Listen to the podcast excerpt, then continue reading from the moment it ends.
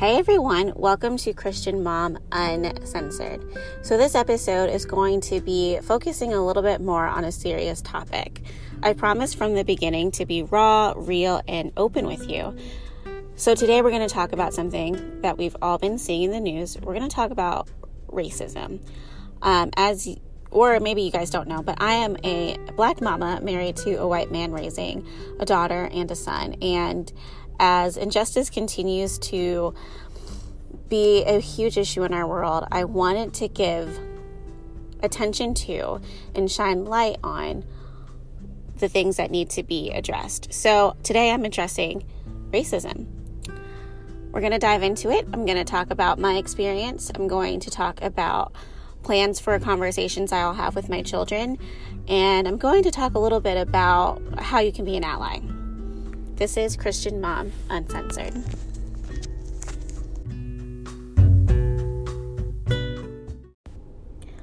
On May 25th, 2020, George Floyd, a black man, was killed by a police officer named Derek Chauvin in Minnesota, Minneapolis, Minnesota. And this would not be the first time that our country has seen death at the hands of a police officer to a black man. Um, using unnecessary force. And it would not be the first time our country would erupt into protests, but it's been the first time in a little bit, in a little while. And today I'm going to talk about I don't want to talk too much about the situation going on and the protests going on. There's a lot of information about that, but I am going to speak from the perspective as a mom and um, the perspective as a black mom who is raising you know, children who are biracial, um, and also about my experience. So, to start off, let me give you my kind of background and we'll get more into it. So, here's just my personal perspective.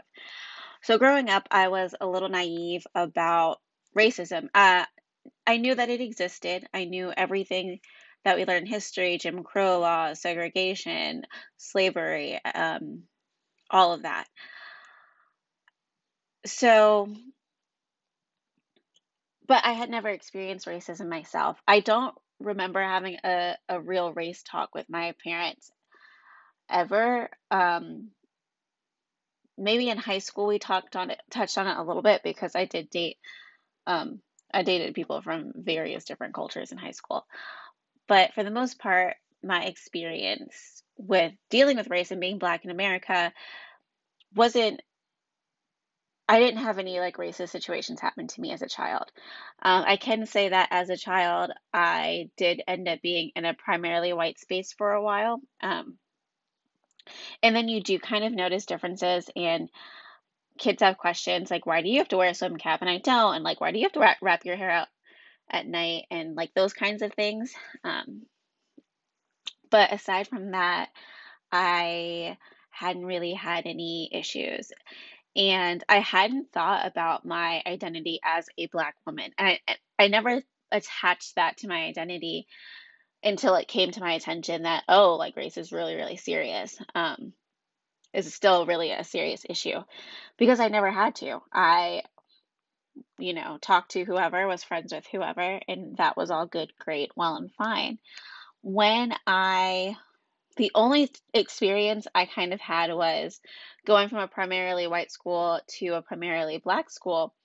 People were wondering why I talk the way I talk and kind of just had to deal with that, but it wasn't serious bullying in the seventh or sixth grade um, at all. In the eighth grade, it's a different story, but I don't really understand why I was bullied in the eighth grade. And that's a topic for a different episode. Um, so, uh, my first real experiences with my identity and my cultural identity began in college. Because I think in college, you, or around that age, 18, 19, 20, you start forming your identity and you start like figuring out who you are. What do you want to do with your life? All these big questions are thrown at you. And I ended up going to a small Catholic school. Uh, Mount St. Mary's University. I'm going to say their name because there's going some issues going on right now at my college, and I'm kind of disappointed in them. Actually, I'm very disappointed in them that I will talk about a little bit later. So, college is really when I started having my experiences that dealt with race. So, in college, my school was majority white. However, there was a good um, there was a good amount of students from various different cultures. We had like an Asian American club, we had a Native American club, we had the Black Student Union, we had the Hispanic Heritage Club. So um, there was a good number of diversity, and I felt like at the time when we were in school, a lot of at least all of us people of color were really passionate about like who we are. And this was when I first kind of gotten to encounter and start thinking about like who am I and like you know all of that good stuff that comes with college.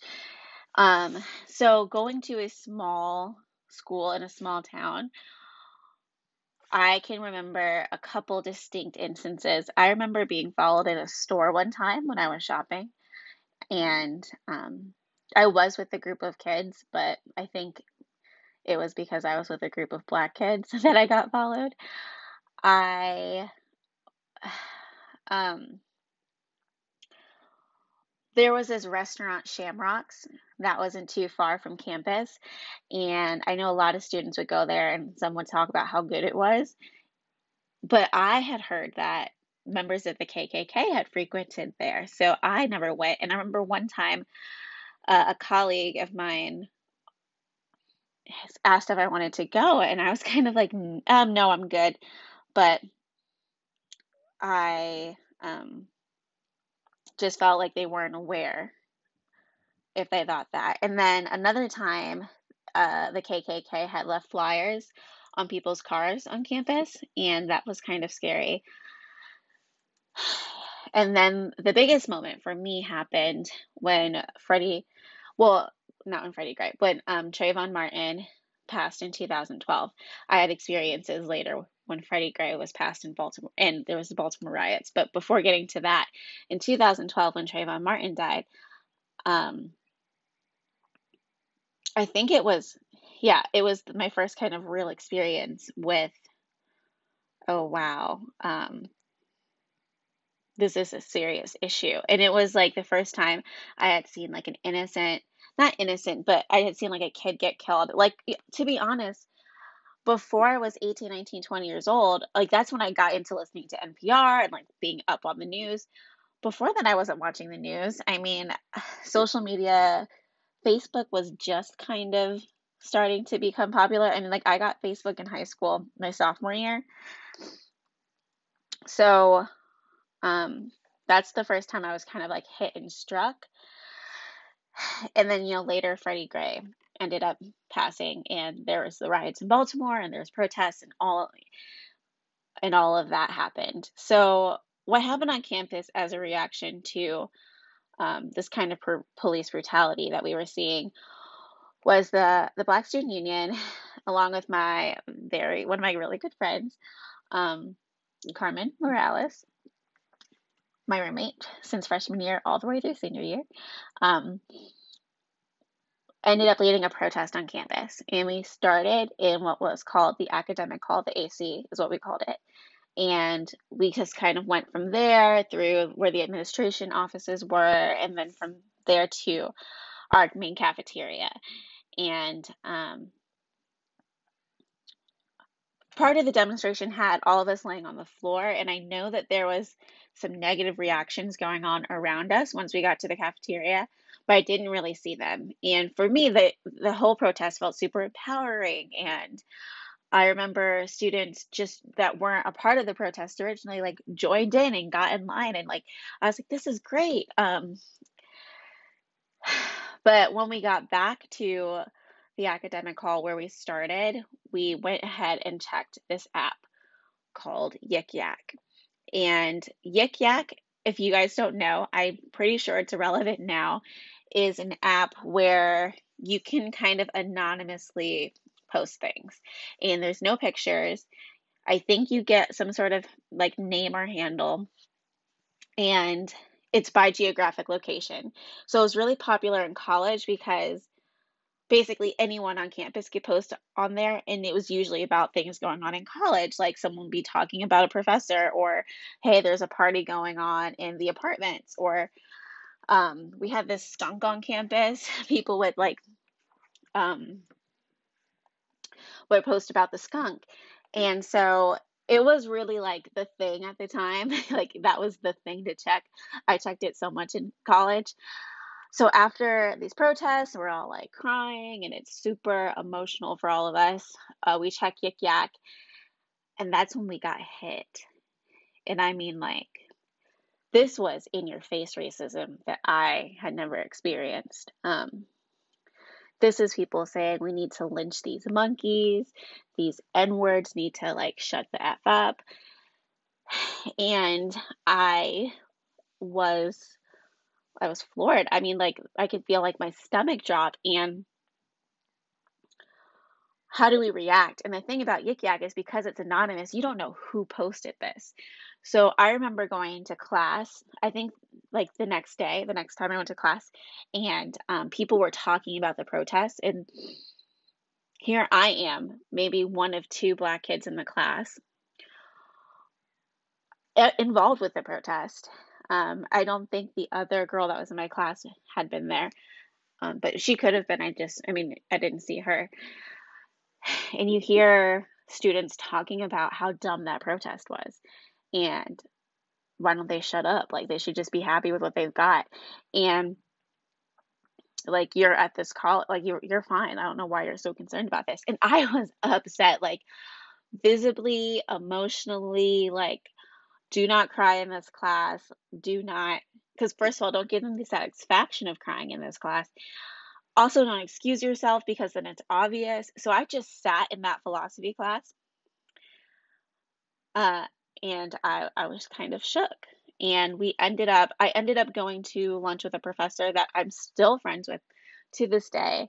Um, and we talked about our experiences with that. And I, I actually, um, this professor has asked me to like write about that experience and he's used it to teach in some of his other his other classes. I think his adult class he teaches. But side note. So that was a hard experience. And what was hard about it was that there wasn't really a, any like addressing of it from the administration, but also did we complain? I don't remember.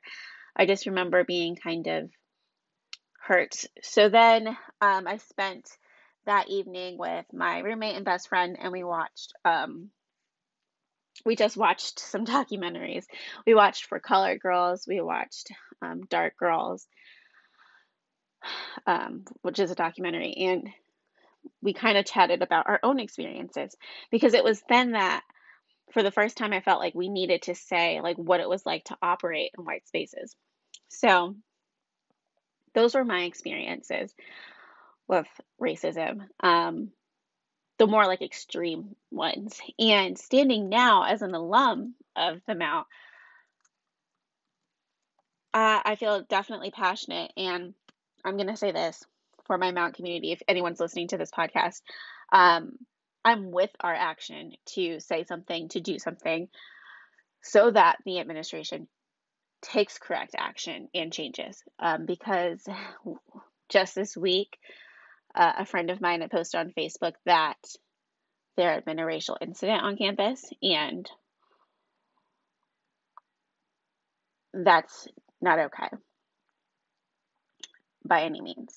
So, I'm the type of person who laughs when I'm nervous. So, if I I don't want anyone to think I'm insensitive or anything. It's just like my reaction is to laugh always has been.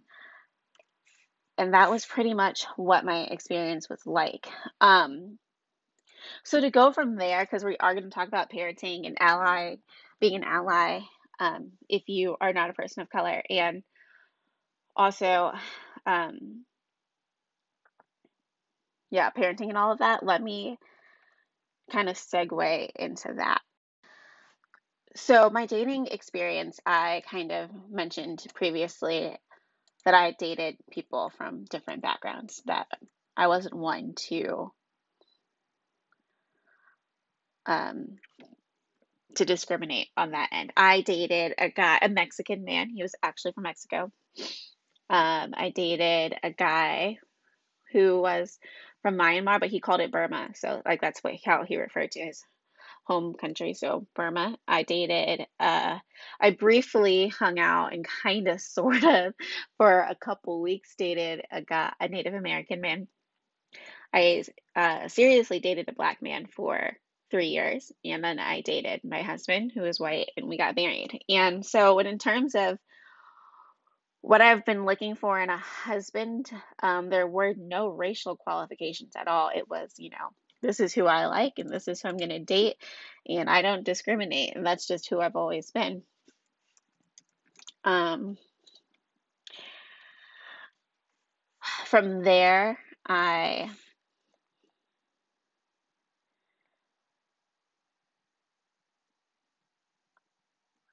um, from there, I oh, so when I started dating my husband, we I was nervous, so nervous dating his family because I knew I was going. So he's a he's farm raised, so I say that um, because he his family like owns a ton of farmland, and he grew up in like a smaller town, and so I'm like, oh great, here we go. And I didn't really have any negative experiences that I like expected to have. Um, so it's really great. Married into a great family. There are little things. There are there is kind of this burden though that I think is placed on people of color. I'm going to say where sometimes you have to educate when you don't want to.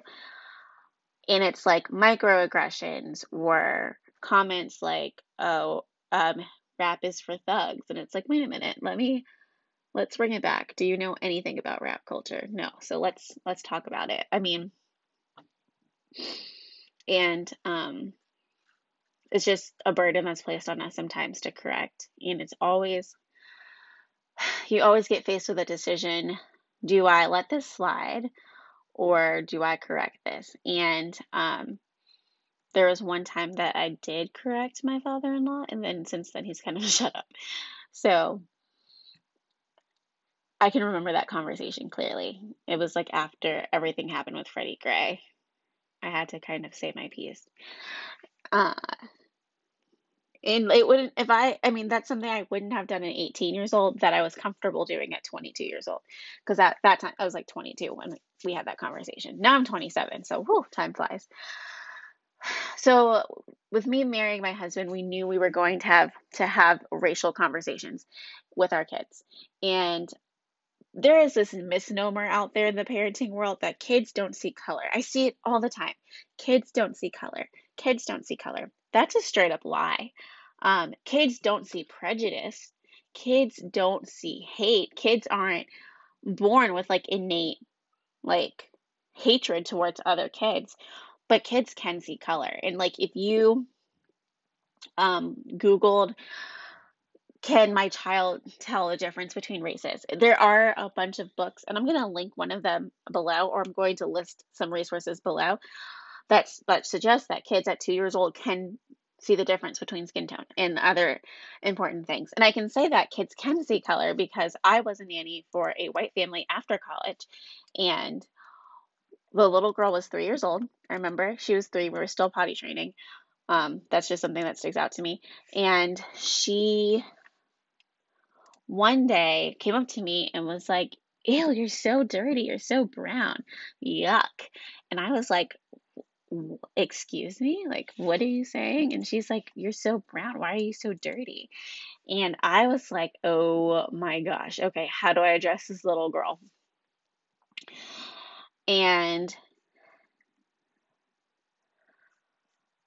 I explained to her, like, no, people are from born with all different types of colors. And I tried my best. She was three, and I'm not an expert. And uh, that experience sticks out to me. And then another experience that happened is a couple years later, my husband was working at one school, his previous job, and I had taken my daughter to the school for the first time. And what you should know about my child is Mia. She is white presenting. Um, so we, I went at the end of the day because we were going to go ahead and grab dinner with his coworkers afterwards. And also, I didn't need my child to be around a bunch of other children because I think children just have germs. And Mia was probably like nine months at the time.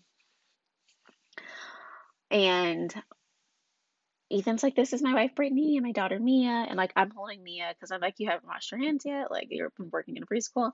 And the little girl is like, Why is your wife black?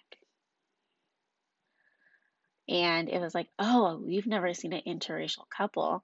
Nonetheless, the product of an interracial couple. And if you have, maybe, I don't know. So, and so she was, and she was four. So, four years old.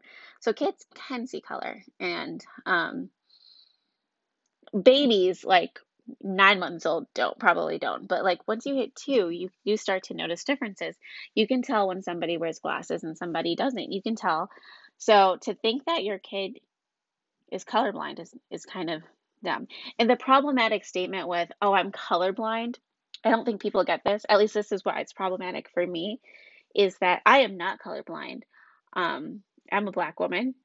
I have a, a friend from the Philippines. I see their color. I see their race. I see their culture. To say I'm colorblind means that I don't see them. I mean, I don't know. I feel like with race, you don't want to identify someone solely because of, oh, she's just the black girl. But it's like I see you and I see your culture and I respect your culture and I'm interested in learning and engaging about that.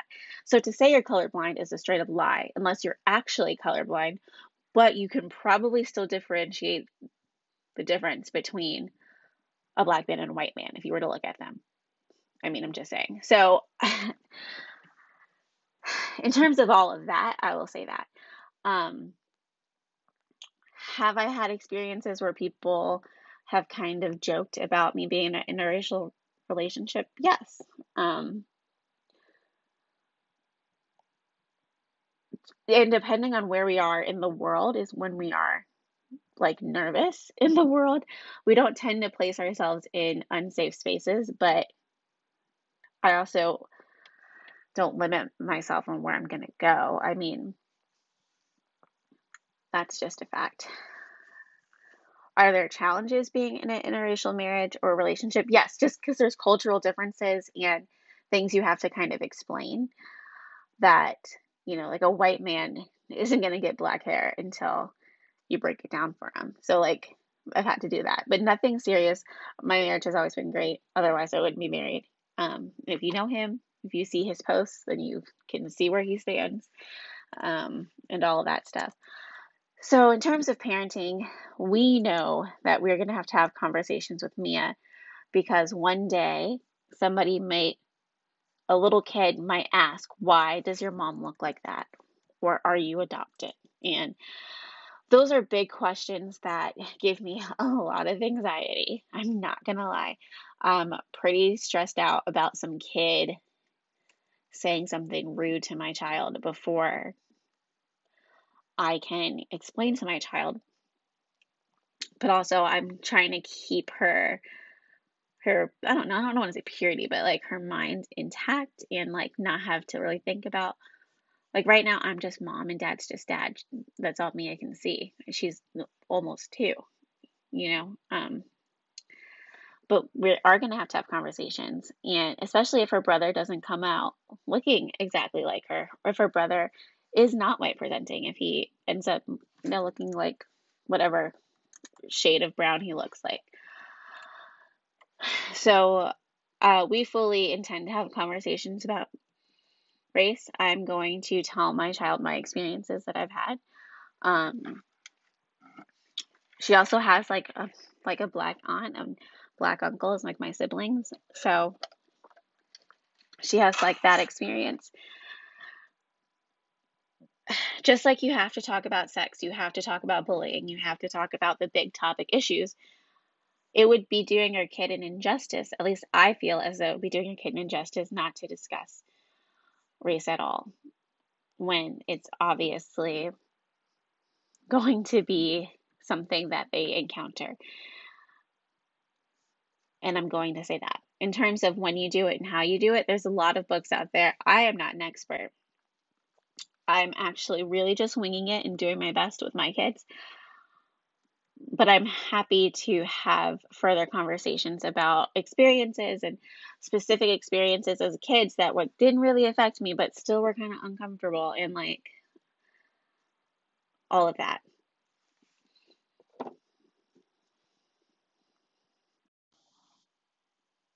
So, and how to be an ally, what I want to say right now is that your black friend right now might not be okay. And um, I did post that on my Facebook earlier this week. And it's true. I've definitely gone through up the ups and downs of a ton of emotion from like infuriation to like disappointment to fear to uh, anxiety to like kind of like grieving like um on top of dealing with a pandemic on top of being pregnant on top of working and momming and doing all the things. So if you have a friend or know somebody it always becomes with i don't know what to say. Um and some people prefer different people prefer different things but i'm going to say from my experience and from where i'm standing what i would not mind my friends doing and would actually appreciate. I would i would appreciate if friends of mine who are not people of color or who are people of color but aren't black uh, said i'm thinking about you. Um, how are you doing right now? And i like that because it, it has been really exhausting dealing with social media and the media in general and the protests and everything that's going on in our country that I might not want to have a flat out conversation in this moment at the end of a long day about how unjust America is and how frustrated I am. But I might also want to have that conversation. So saying, hey, I'm thinking about you. How are you doing? Allows me to control that narrative. Allows me to say, oh, I'm I'm really sad today because of everything that's going on and I'm overwhelmed by it or I'm fired up and I'm really want to see action and then from there your conversation can go forth. I also want to say if you have questions, if you don't understand something, I am somebody that you can come to and I hope that you have friends that you can go to because I would always want my friends to want to, and just like I'm trying to do, to continue to educate themselves and continue to grow and to challenge themselves and to not be afraid to speak out for injustice and not be afraid to say, I can see how this is really bad, but I don't understand how what systematic racism is, or I don't understand um, what people why it's so, such a problem still, and I don't understand. Like, does this really affect you on a day to day basis? I am somebody who, well, don't don't word it like that. I'm somebody who would prefer to have a conversation, but because I'm somebody who likes to have uncomfortable conversations. Um. So stand up, speak out, and speak with your friends of color and your black friends specifically right now and that's the best that you can do. Um, educate your kids about race and racism. Pretending it doesn't exist is not solving the problem.